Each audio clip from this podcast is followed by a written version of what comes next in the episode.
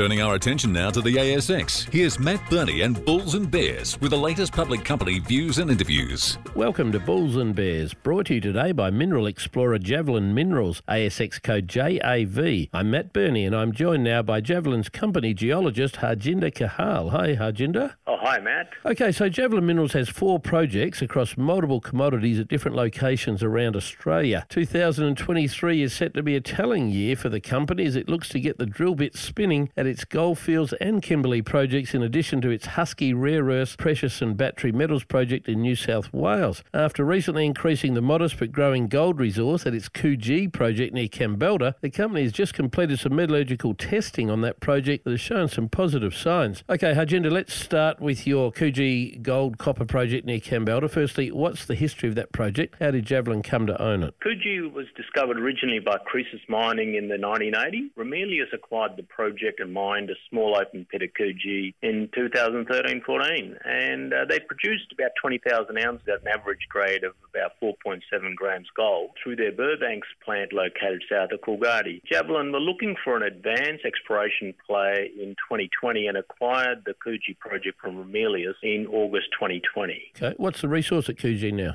Since the acquisition of the project, Javelin's completed four phases of RC drilling, about 135 holes drilled, and they've delineated a gold resource of 49,000 ounces. This is about 350% increase on the previous resource estimate by Ramelius. All right, so what does that ore body look like? How far below surface does it start, and is it still open, and if so, where? Javelin's drill programs have extended the Coogee gold copper ore body over a strike length of a kilometre, with the main increase being half a kilometre north of the Coogee pit. Mineralisation starts close to the surface and been drilled to 150 metres only on some of the sections, so there's quite a bit of upside. And so still open at depth, is that what you're saying? Yeah, it's still open at depth. All right, so you've done some metallurgical testing at Coogee. What were you trying to determine with that testing, and what did you learn? Uh, met testing was done to determine if the half a kilometre strike length zone north of the pit had gravity and free milling gold. Our test work has shown that gravity recoverable and free milling gold has been confirmed. There's an opportunity to recover gold separately